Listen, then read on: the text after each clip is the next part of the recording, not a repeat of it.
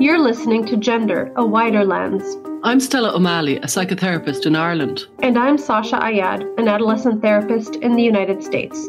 Since 2016, my practice has been exclusively dedicated to gender questioning teens and families impacted by gender dysphoria. I also work with gender questioning teenagers and I facilitated support meetings for families and individuals who've been impacted by gender issues. We're curious about the concept of gender and how it's unfolding in the wider culture. Join us as we look at gender through a wider lens. Hi, Stella. How's it going today? I'm well. How are you? Doing well. Um, today we've got a very tricky subject. You know, it's going to be an episode devoted to suicide, suicidality, attempted suicide. And I know some people might want to immediately turn off.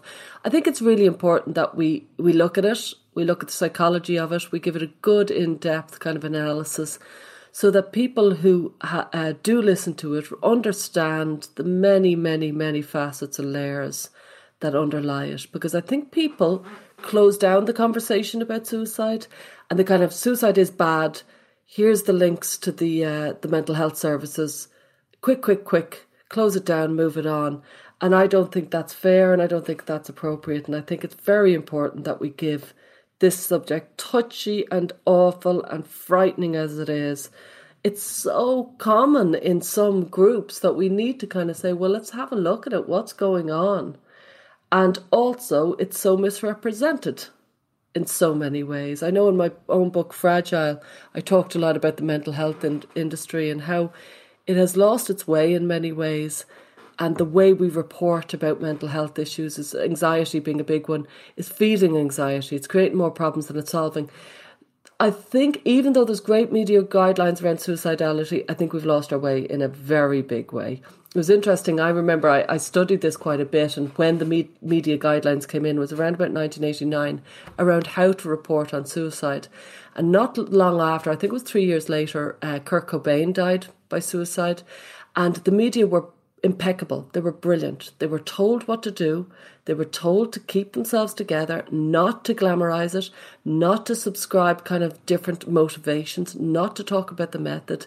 And the media did very, very well. And it's considered mm, a really mm-hmm. good success how they described Kurt Cobain's terrible, mm. tragic death. And they, they held it together because, you know, the media, media guidelines were fresh at that point. Many yeah. years later, Robin, Robin Williams died by suicide. And this was maybe, when was that, 2014, 2015? Mm. And they were awful. They, they'd lost all track of the media guidelines. They had fallen into a kind of a soundbite culture. And there was an extraordinary number of copycat deaths as a result. You're not actually even meant to use the word copycat deaths. You're meant to use some other word. But the point is that there was a, no, a, a huge impact, a very negative impact in the way that Robin Williams' uh, death was um, reported on impacted many, many people in a tragic way.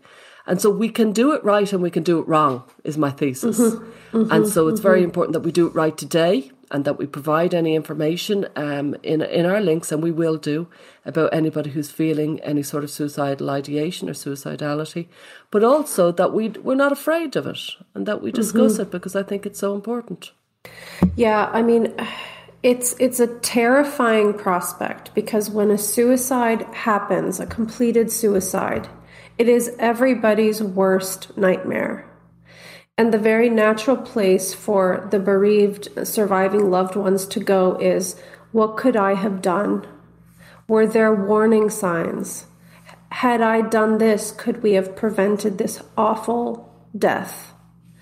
And understandably, I think when a young person is expressing a variety of things, whether it be deep depression or actual suicidal ideation or a really concrete suicide plan, for example. I mean, there's a broad range of things that can send loved ones and even mental health professionals into a bit of a panicked state.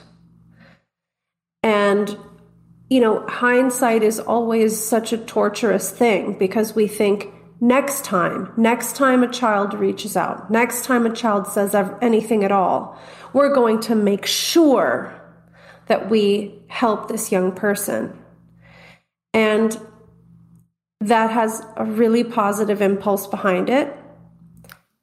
And sometimes we misread situations, and the way we respond to a young person's distress can also be disproportionate because we're trying with the tools we have to make sure we help anybody who might be at risk. So it's a, it's just a very complicated subject, and certainly it needs to be taken seriously.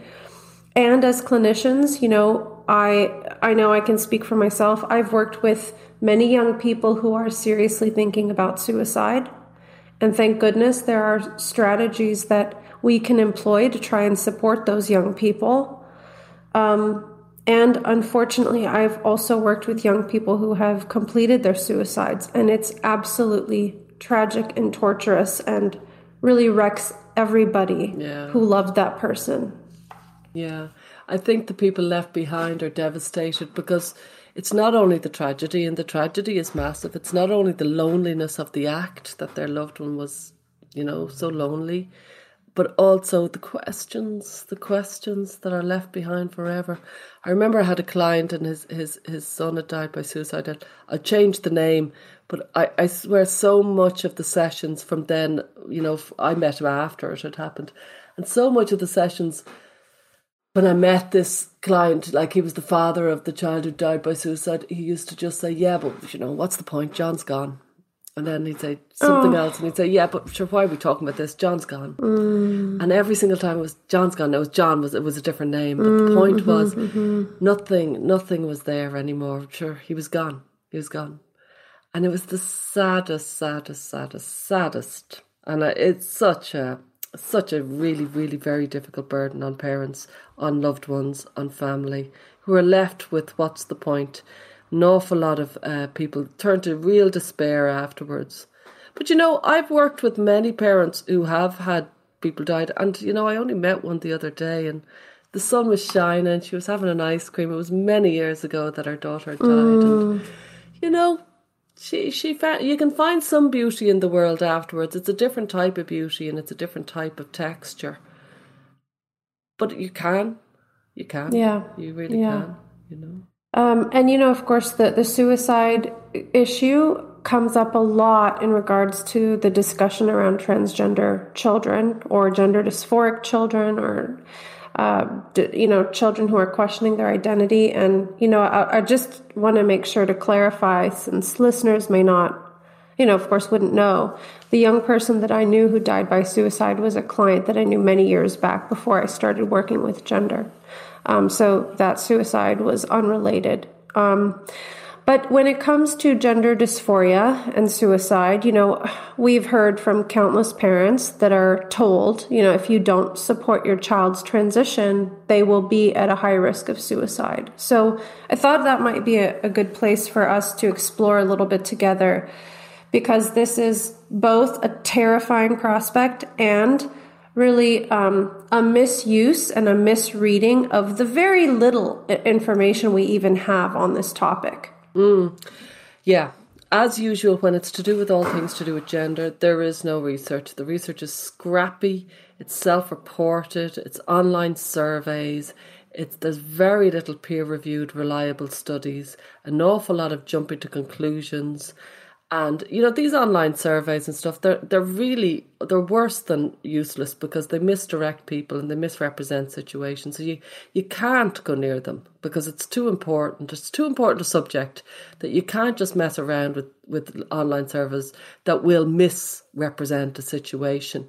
I I I know that the official line with gender issues is we don't know you know, we don't know. There isn't any sort of reliable studies that we can point to and say this is the issue.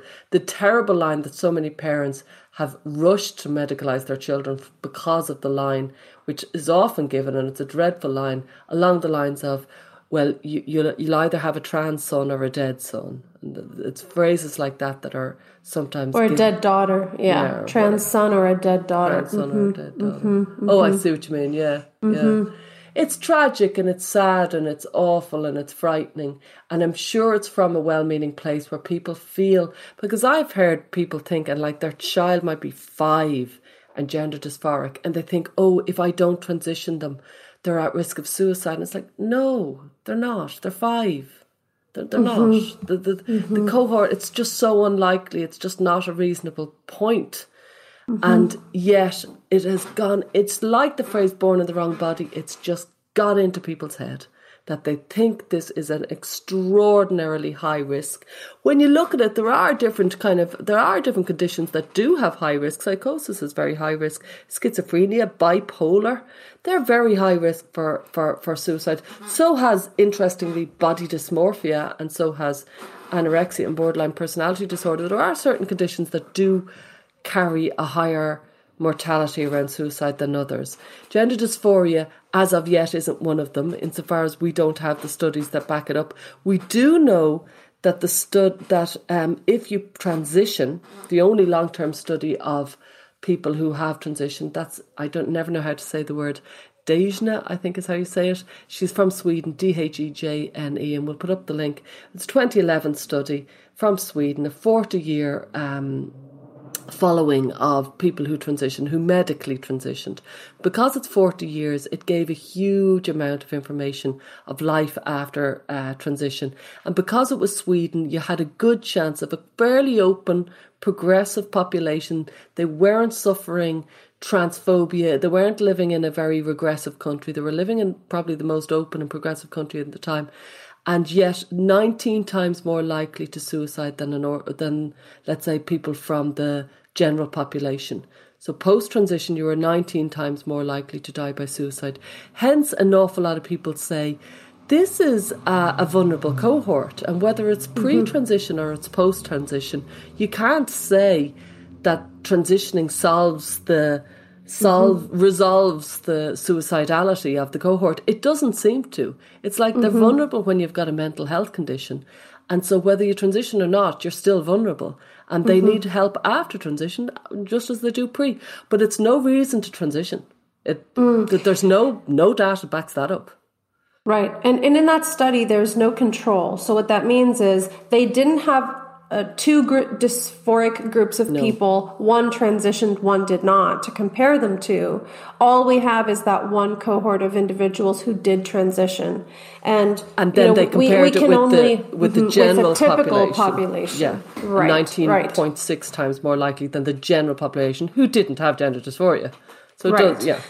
So we don't really know. I mean, we don't know if those people, had they not transitioned, would they have only a, you know, 10 times the general population risk of suicide? Or would they be, I mean, we have no idea, but it certainly doesn't seem like a, a fail proof guarantee to make a person's overall suicidal risk lower. Mm-hmm. I mean, mm-hmm. they, they still had a very, very high risk. There's nothing, there's no data to suggest to us, no reliable peer reviewed data to suggest to us that transitioning is a good idea to reduce suicidality. There is no data. And yet, sadly, it's been very misreported. Of all the major kind of myths that have gone out about gender, and there are many, this has to be in the top three or top one or two. It's really, really a badly, badly misconstrued mm-hmm. Mm-hmm. Um, fact that is not a fact. It's a mm-hmm. it's a fiction. And I think, you know, the general population, because, like you mentioned earlier, Stella, is really nervous to think about suicide or talk about suicide, it's very easy to to be misinformed about it and it's very easy for it to be an emotion based kind of call to action like we have to do something but it's valuable to think about what experts have to say. So, one thing we'll include in the show notes is a really excellent documentary called The Trans Train. This is a Swedish documentary. There's three parts to it, I believe. And in the second Trans Train documentary, they're talking about this kind of commonly cited number that 40% of transgender teens self report that they've attempted suicide. Now, 40% is an astronomically high number. And they interviewed somebody named Dan, uh, Danuta Wasserman. She's a professor of psychiatry and uh, suicidology. And she's a renowned suicide expert. And they asked her, What do you think of this number? And she, like, you know, talked a little bit about the, the fact that it's self report And she said, you know, in the scientific world, we say that if you get surprising results, the first thing you have to do is verify if they're really correct. She said there are so many pitfalls to these types of self report surveys. And she said, I actually don't believe that 40% of trans identified teens have attempted to kill themselves. And, you know, when, when I heard her say that, it reminded me of my many years working with adolescents in kind of crisis situations. And how many times a young person in a very earnest way. Like they're not lying. They say, you know, I really thought about I thought about killing myself.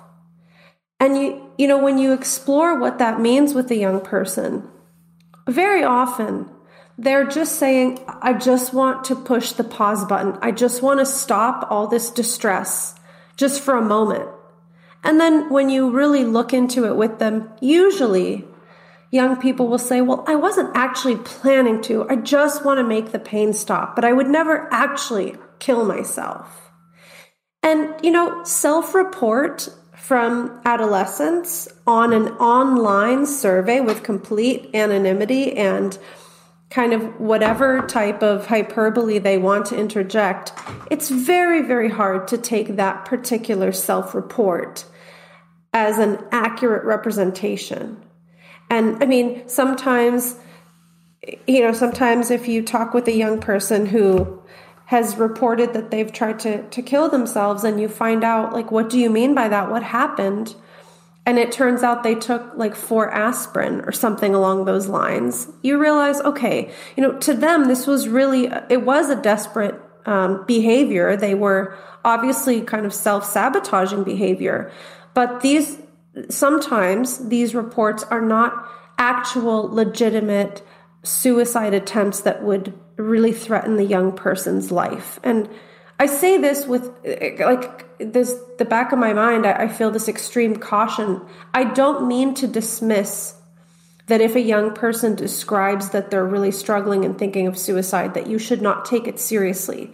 But what I am saying is that sometimes young people are just trying to express how much pain they're in with this really big, um, important, and dramatic story and expression that doesn't necessarily correlate with them being at an actual risk of suicide. Yeah, and that's really, really difficult to navigate. You know, it, it, I know when I was growing up, it was called a cri de coeur, which is a cry from the heart. And I thought it was a really respectful way of saying that, that is what it, what it is, if you follow me. That seems to have gone out of favour as a phrase, but I always liked it because it's like an instinctive shriek of pain. And it's like, ah, but you know, is it intent to die? Not, not necessarily. And that doesn't mean it's not serious, and that doesn't mean it shouldn't be taken massively serious because it should be. But it's it's not the same. It's something different is going on. And so, because something different is going on, it needs to have its own name and its own respect and its own understanding. And um, that's where the language around suicide is so important. When people start inappropriately calling it failed suicide attempt or attempted to, things like that is probably not the right, well, it's definitely not the right way to describe it. And so we have to be very careful around our language, which is why rightfully so many people are very nervous around speaking about suicide at all because they're afraid because they know it's, there's a lot of pitfalls. Yeah, there are a lot of pitfalls. And sadly, I, I think we've we've lost our our our you know, we used to have a taboo around suicide, which didn't work because that just put it under the ground and nobody spoke about it. But then we moved into talking about it, perhaps way too much, certainly for younger people, moving into glamorizing it, moving into 13 Reasons Why. Do you remember that program? Where that was to me a stark glamorization of, of suicide that was deeply inappropriate. And I've I've worked with enough young people to know that they do when they are thinking of suicide, they do glamorize it. They glamorize their funeral and they glamorize these people who are going to be talking about them and who are going to realize how hurt they were. And I might gently say, I, I don't think they might be talking about you. They, I, you know, I, I don't think they will if you follow me. They're not necessarily going to be talking about you. Do you know what I mean? And they think, oh, but if I if I die by suicide, they will. And I'm like, I'm not sure they will. And that's why, uh, for anybody, anybody who doesn't know, 13 Reasons Why was a film that came out maybe five years ago. I don't know how long ago it was. And it was huge at the time. It was a book first. I read the book and it was directed at the teenage market. I think it was really inappropriate personally. And it was about a kid who apparently died by suicide and she had 13 reasons and she sent a tape to all the kids they were the different reasons why and each one of them were going to feel bad in their own way and she was going to get back at them. And you know it was such a childlike version because honestly humans we're not like that. Some people just roll their eyes and move on and don't think about you again even though they've really hurt you. So it's not necessarily life isn't so clean cut that people are going to be devastated after you die. And you know so, that the people who will be will be the people who loved you not the people necessarily who, who hated you. So there's or who disregarded you or mistreated you. So I think that uh, the, that was my very long segue into I think teenagers now. I think we've lost our way in talking about suicide. I think we've glamorized it, and I think that su- teenagers are really, really talking in very flippant terms around it. There's been a lot of suicide clusters where I live in Ireland and it's really contagious. You really have to be mm. very, very careful around suicide and speaking about it because it is so contagious. And so that's a big issue too. Mm-hmm. It, it might be good to just kind of look at some of these reporting guidelines. I'm not sure if these are the same ones that apply to the Irish press or the UK press, but here in America, universal. Yeah. yeah, yeah, yeah. So here you know, the CDC guidelines, like one of them is not to present a simplistic explanation yeah. for the suicide. Could right? I could I jump in on that? Yeah. The the gender community have badly, badly broken that one because you're not meant to and I know this, I've worked enough with suicide. I've had in my own dark experiences in my life that you're not meant to and it's a not an appropriate understanding to say there was one reason there's pretty much never one reason. It's a it's yes. a big existential concept. And I remember Andrew Solomon, the, the great writer who I seem to mention on a lot of episodes. We must ask him, hey, Andrew, come on on. I'm your number one fan. But yeah, he said this amazing thing about suicide. He said, you know, suicide is, the, it's the wish to kill, it's the wish to die, and it's the wish to be killed. Do you follow mm. me? There's a lot going on. There's a lot going on with the highly suicidal person. And to say that it's just one reason is is is diminishing the massiveness of this act. Mm-hmm. When it's not an impulsive childish act, and sometimes it's an impulsive childish act, and we have to give some some space to that as well. We've a lot to say in this, actually. Oh, so much, so much. Yeah. Um, you know, Dr. Michael Bailey and Ray Blanchard wrote a little bit about this for the online blog Fourth Wave Now. It's a blog for parents who have dysphoric kids who are kind of doubting the affirmation narrative. And one of the things they talk about is the Leelah Alcorn case, which was a young, I think, gender dysphoric male identified as a girl, and um, he died by suicide and he was a very disturbed young person. He had a lot going on in his life, but one of the things that he had said apparently in some sort of a letter that he left was that his parents didn't affirm him or didn't support him and actually they, they apparently sent him to some kind of a you know, Christian gender conversion therapy, which was probably not helpful. But they explain, you know, they go through Leelah Alcorn's social media posts from before, just describing all of these very complicated mental health issues that this young person had. And clearly, when you start to look at the the whole person, you realize there's never just one particular easy to target reason why a person has decided to you know die by suicide there's usually many moving parts and so yeah that's one of the guidelines in reporting is that we shouldn't simplify the narrative that way and tell us have you a few more of them in front you there yeah, so engaging in repetitive, ongoing, or excessive reporting of suicide there in the go. news. Yeah. Which, what's really fascinating to me, I think we've touched on this before, is when you look at much of the affirmation model, when you really start to question it or or you raise all of the serious risks like well gosh you know sterilizing children or making children infertile or removing organs from children that sounds bad and when you get to the brass tacks the affirmative clinicians can only say well you know there is the risk of suicide You know? So to bring that up over and over and over and to use that to justify this kind of urgent push for affirmation feels directly in contrast to what we know about what is an ethical way to discuss suicide. So that's a big one that really stands out to me. Yeah, it really does. There's been so many kind of. Um, I know that the media, you know, reported the suicide of a very sad, really sad case called Jaden Lowe, and Jaden was a trans teen who had transitioned. You know, he had medically transitioned, but he was receiving his medication from an online unregulated doctor. And he was only 18 and he died by suicide. And you kind of think oh wow there's so much with that. Um, there's so much so much distress in that. And the online doctors who are transitioning kids i'm hearing about it in the parents meeting quite often. And the parents live in fear that the, the children are receiving online medication through the post, often to their friend's house. The friend thinks it's a great kind of, you know, a great thing to do for their friends and the kids are in unregulated they're in the wild west at this point.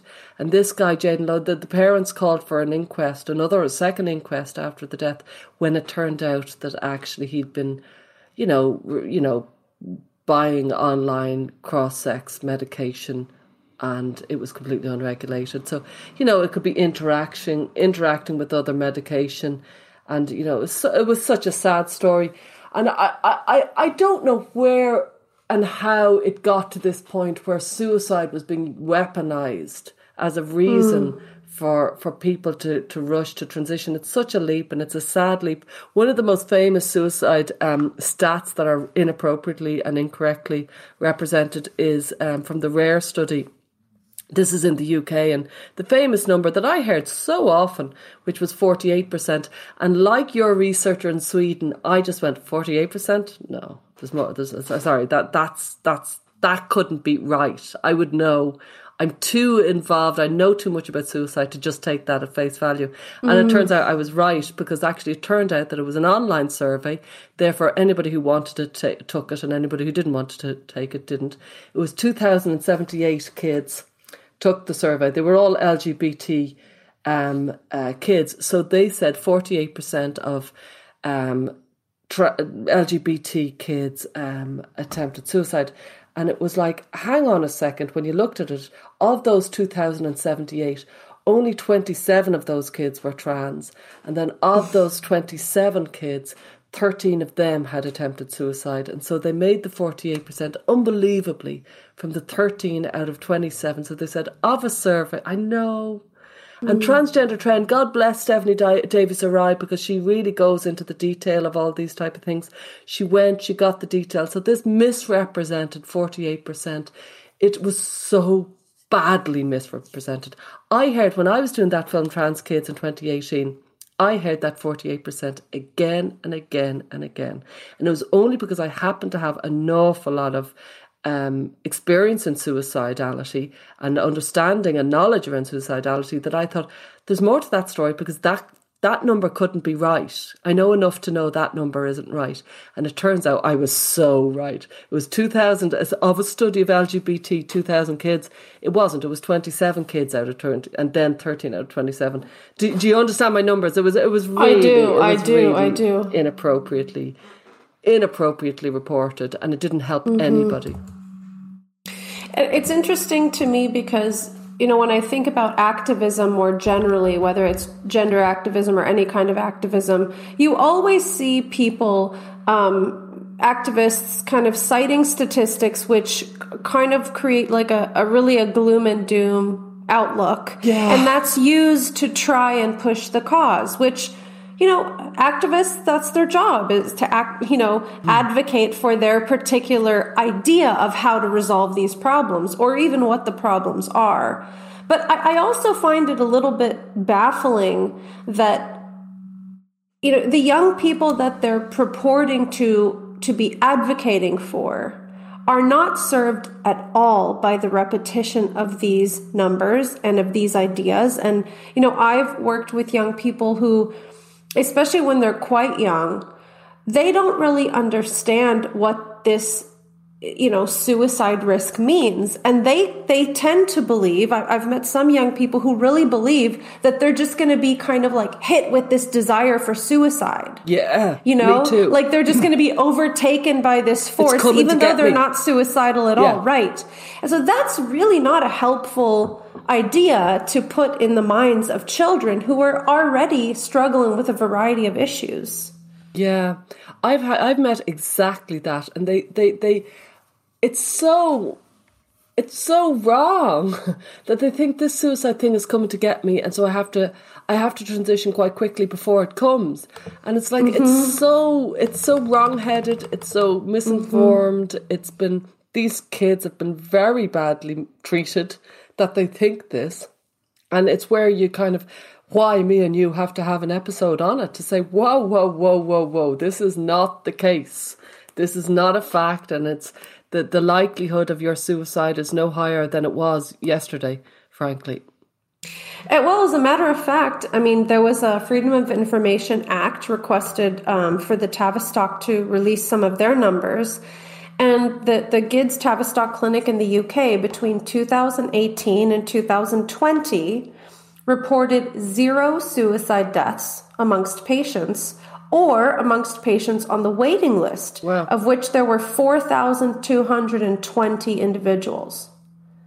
So, more than 4,000 kids on a two year waiting list to be seen by the GIDS, zero suicides. So, that's actually a really positive piece of news that we should be so grateful for because, of course, we don't want gender dysphoric children to be at a risk of suicide. So, the fact that this this seems like a positive uh, piece of information that's really valuable. I feel like we should be celebrating that and saying, that's great. Even while dealing with gender dysphoria, it seems that many, many kids are quite resilient and they're able to you know, cope even though they really should be seen earlier. And it is a lot of distress to have dysphoria and not have support that's a good thing. That's a good thing that there were no suicides. And I don't thing. understand why activists are not jumping on that as a cause of celebration. Yeah. It's a great thing, and I think parents need to know it because parents are being silenced because of their fear of suicide.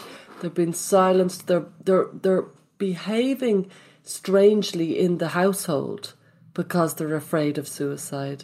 It's hanging over them, and the fear of suicide is the most terrifying fear. And it's so paralyzing that, you know, parents behave in ways that they would rather they didn't because of the fear of suicide. And um, that's that's why we need to know that that that extraordinary fact that you've just said about the waiting list. Mm-hmm. I did notice because I remember when the Keira Bell decision came out last December. And what happened in the Keira Bell decision was it, it was it was it impacted Ireland and England, and it was the the High Court. They studied over three thousand pages of um, um, um, evidence, and they ruled that it would not be appropriate to prescribe um, puberty blockers for under 16 year old children, except under very extreme circumstances, and you'd have to go to court to get them. And so, therefore, a huge number of children who would have been on puberty blockers until that day were suddenly in a very legal, strange position. I think in the end they were allowed to take them so long as their parents agreed.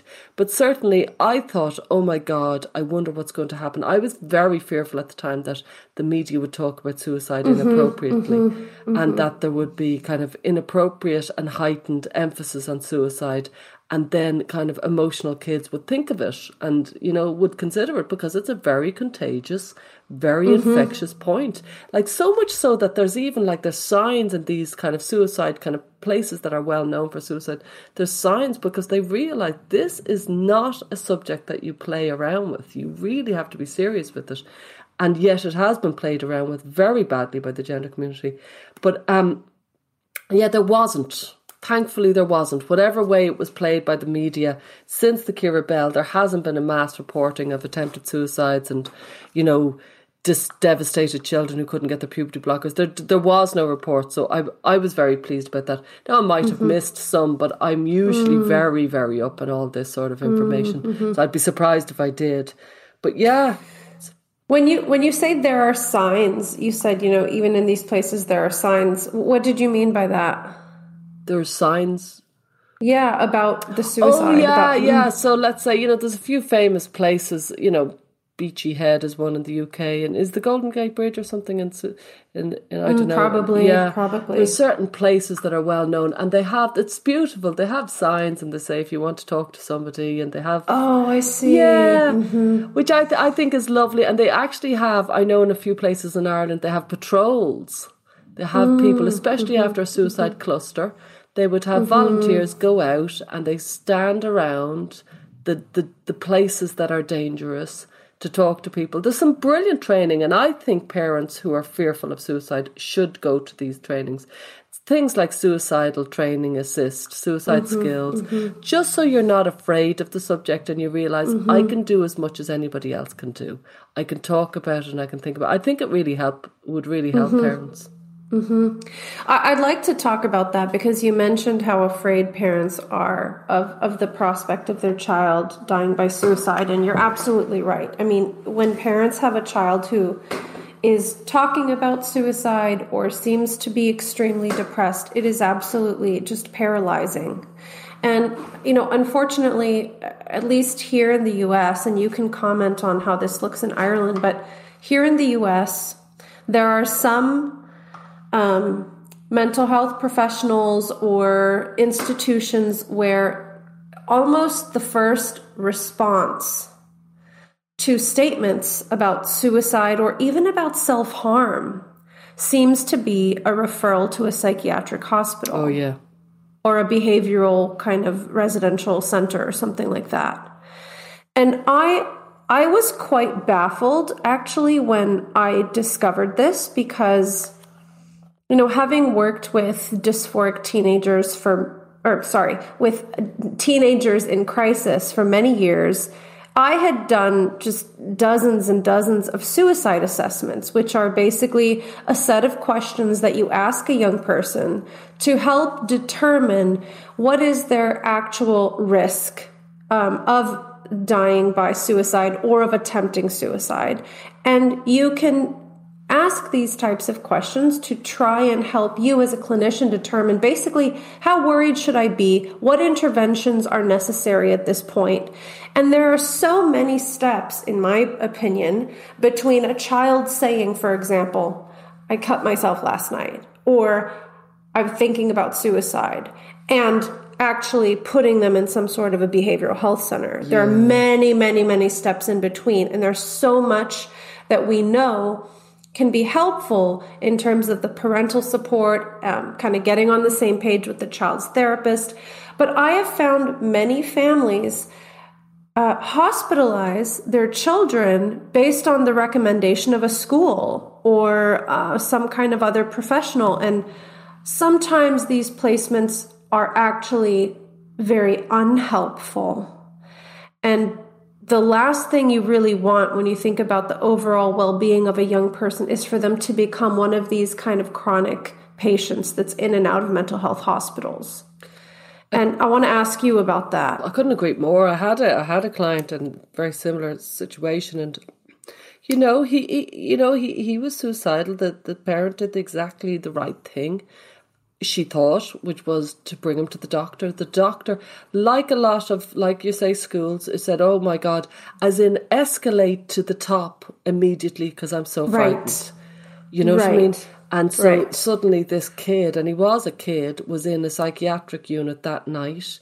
And you know, I met him maybe two days later. Oh, what a lovely kid! And he was like, he was if anything, he had been provoked into kind of political fury of no child no child should oh. be put where I was put. And yeah, he talked about it so eloquently and so passionately. Like it was awful. It was just so awful. And mm-hmm. I, he was saying I was feeling depressed, and then I was in this awful place and you know there was all this admin and all these questions and questions questions questions and anyway i worked with them and it, it ended up very well and it was fine but you know I, I i really think it's probably the the worst response and yet i can see why it happens i can see how the fear happens i can see why people say oh my god escalate quickly but people have this almost instinct of get the professionals in Why? Because we want to do something big, because yeah. it's a big event. Yeah. And yeah. sadly, it's not necessarily the right thing, even though I'd be very reluctant to say don't do it. Mm-hmm. Well, you know, one of the types of behavioral therapies that is really built around the prevention of self harm and suicidality is DBT, dialectical behavioral therapy. And um, you know, in one one article that I found that's really helpful one of the main approaches that DBT uses is to reduce the use of psychiatric hospitalization. And, you know, they say DBT aims to provide treatment to high risk clients in the least restrictive setting possible Good. first. So that's like what you were talking yeah. about, how sometimes people escalate to the most restrictive setting.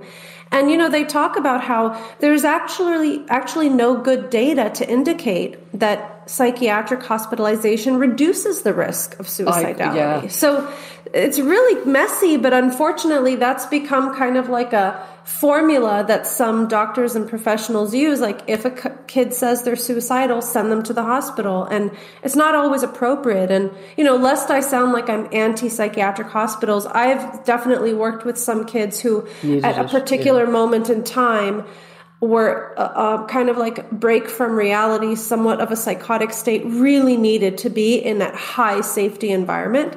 But for many young people who, you know, just like cut themselves one time and they're never going to do it again, they don't require hospitalization. And this boy, I remember, he, he came into the room, and you know, my room is lovely, the room I work in. It's very, it's particularly warm and inviting.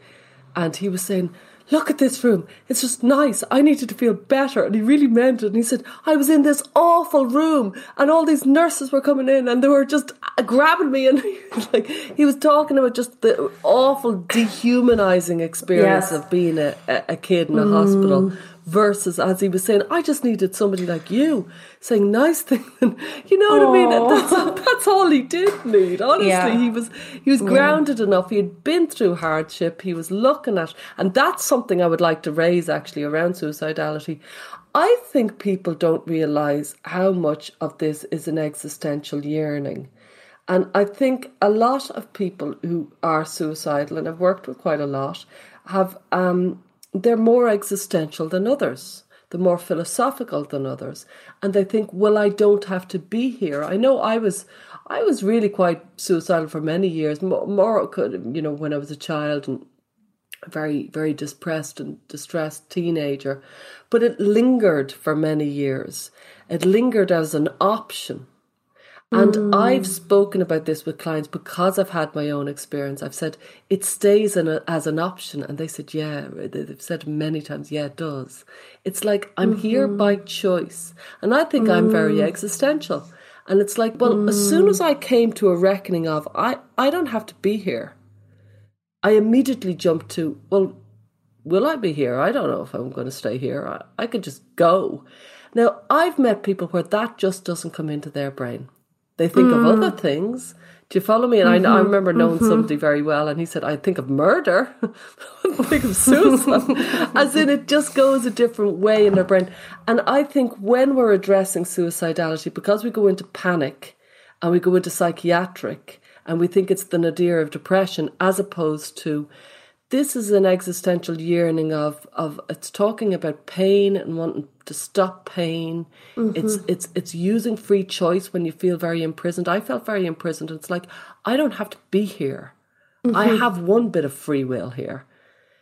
And I I think that's not quite addressed. I think people who are suicidal need to be uh, if you if you know anybody i think not only should you do let's say the suicide intervention skills training which are you know which are available everywhere and they're brilliant they're online but also i think the parent or the clinician needs to speak about free will and what's in your future what would you be missing?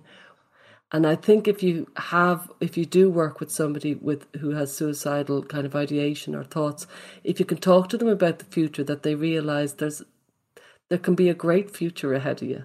That's where yeah. I go. I, you know, I yeah. go for the existential. Yeah, it's a choice, and look what you'd miss. You know, those are some of the kind of factors that protect people from dying by suicide. Is like one is feeling responsible to the people in your life a sense of responsibility of like For some reason, I, parents I owe don't go them. for that. Well, I think it's important. Yeah, it's interesting. You know, the protective factors that were discussed in this DBT article were a sense of responsibility to your family, the feeling that suicide is morally wrong.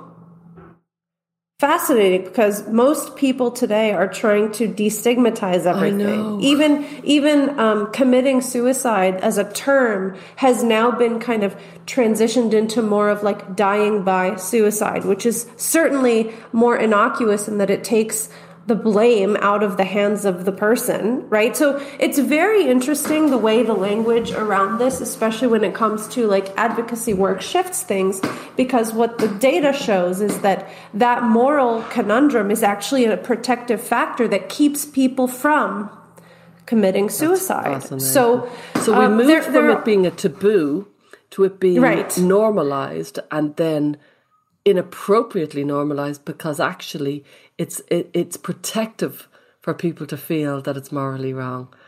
yes, That, that yes. yet again a brain melt of we've trying to do the right thing and it not ending very well.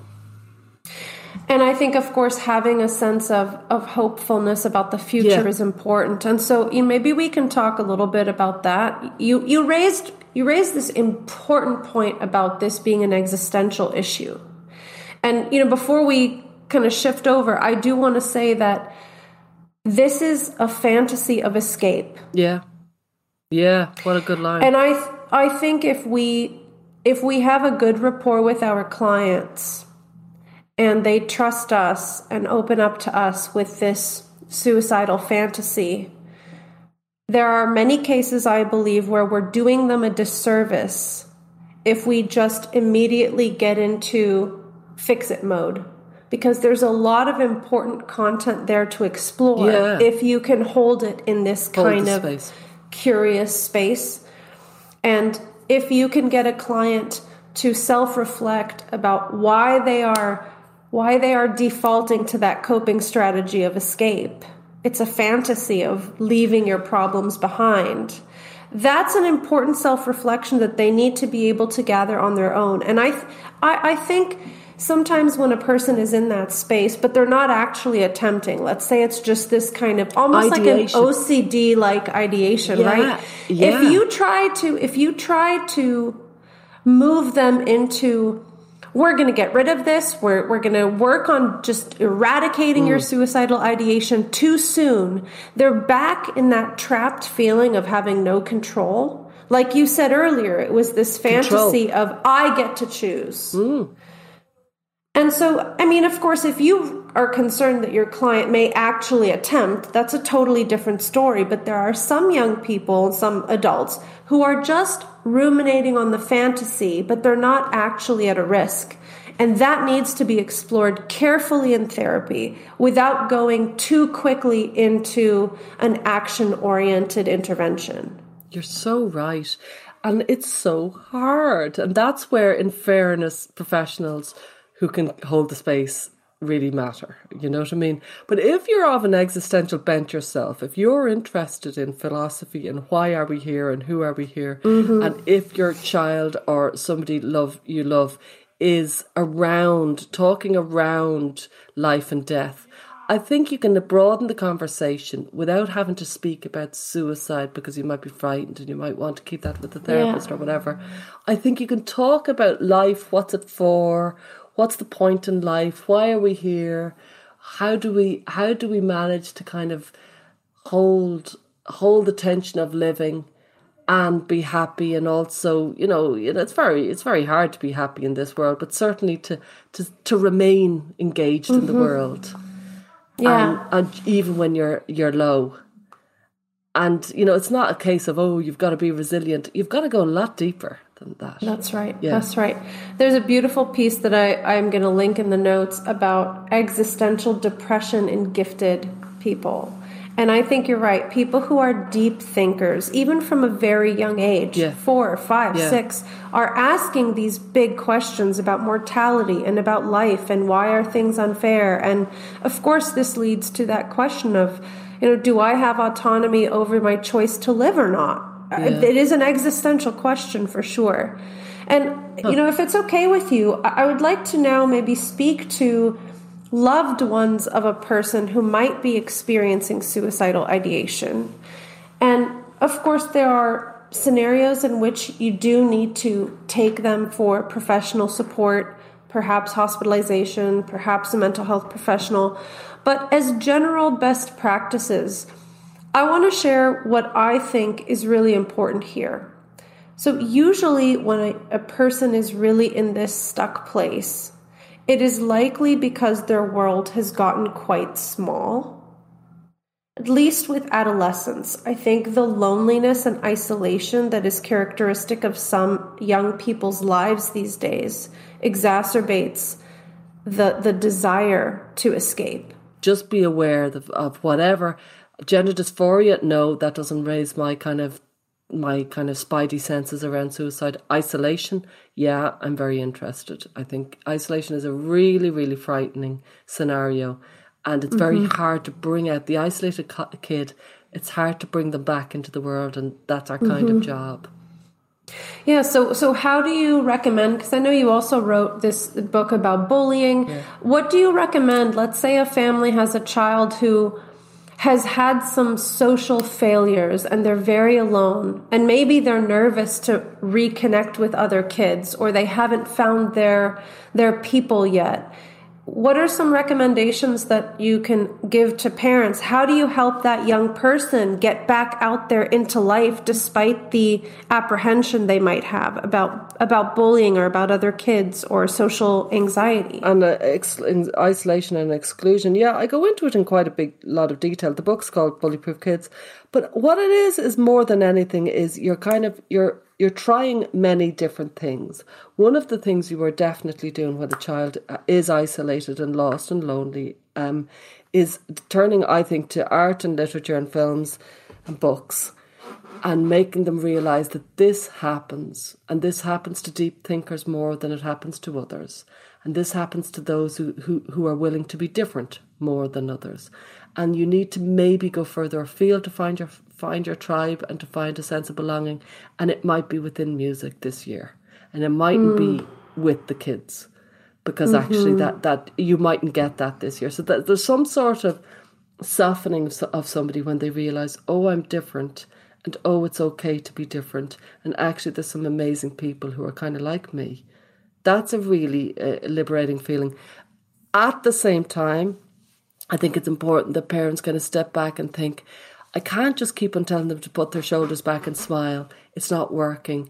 So maybe I need to kind of look further afield and see if there's other things we could get interested in. Maybe it might be walking a mountain, climbing a mountain. It might be kind of going towards nature. It might be towards learning a skill, something that might distract them but also absorb them and yes. not that you put all your eggs into that basket. You mightn't just say, "Oh, mm-hmm. we're going to start." Working around boats and water.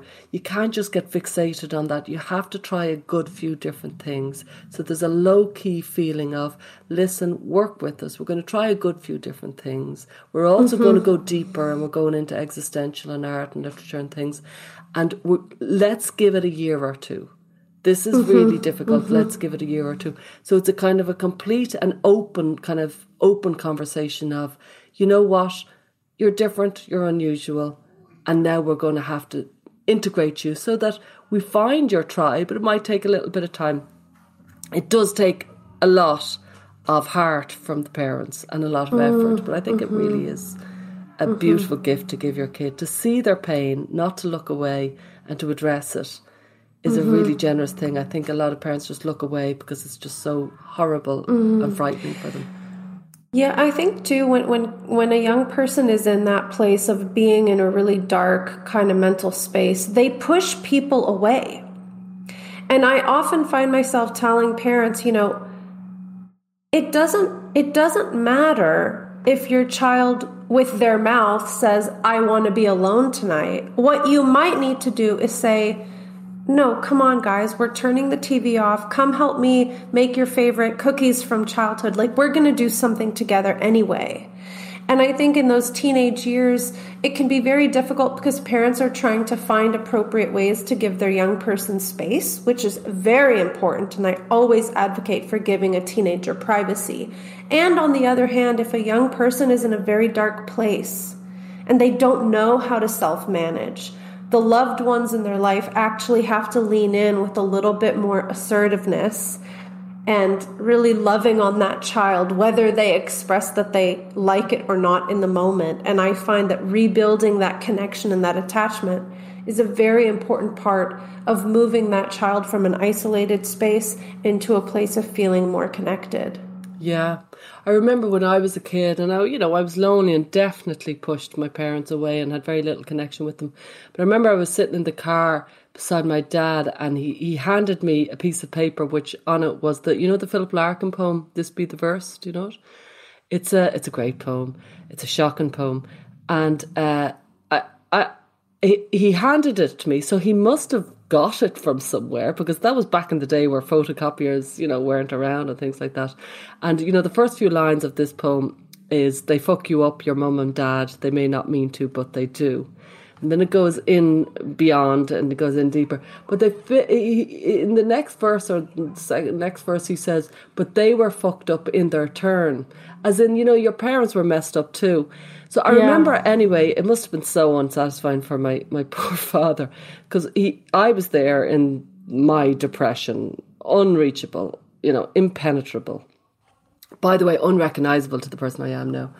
And mm. um, he handed it to me, and I looked at it, and I read it, and I literally just flicked it down onto the to the what I know, just flicked it basically out of my hand. Didn't comment on it he started the car and drove on. You know, we, nobody said anything. And like all these years later, I remember it. You know, so you would, he will, he's died. He's died a long time ago, my dad, maybe 10, 11 years ago. But he wouldn't know that that stayed in my mind as, you know, a very serious meeting of minds that he gave to me. He had no idea. So you don't know when you're getting through. You just don't know because there's no way he would. He would have walked away going, that was a disaster. Mm-hmm. I literally didn't even look up, just flicked the thing out of my hand. That's right. Yeah, tragic. Thanks for joining us this week on Gender, a Wider Lens. This podcast is partially sponsored by ReIME, Rethink Identity Medicine Ethics. ReIME is a nonprofit organization dedicated to improving the long term care for gender variant individuals. Visit rethinkime.org to learn more. If you found value in our show, please review us on iTunes and subscribe so you never miss an episode. And you can follow us on Twitter, Facebook, or Instagram. Just go to our link tree. That's linktr.ee slash widerlenspod. Our discussions are for educational purposes only and are not intended as a substitute for mental health services.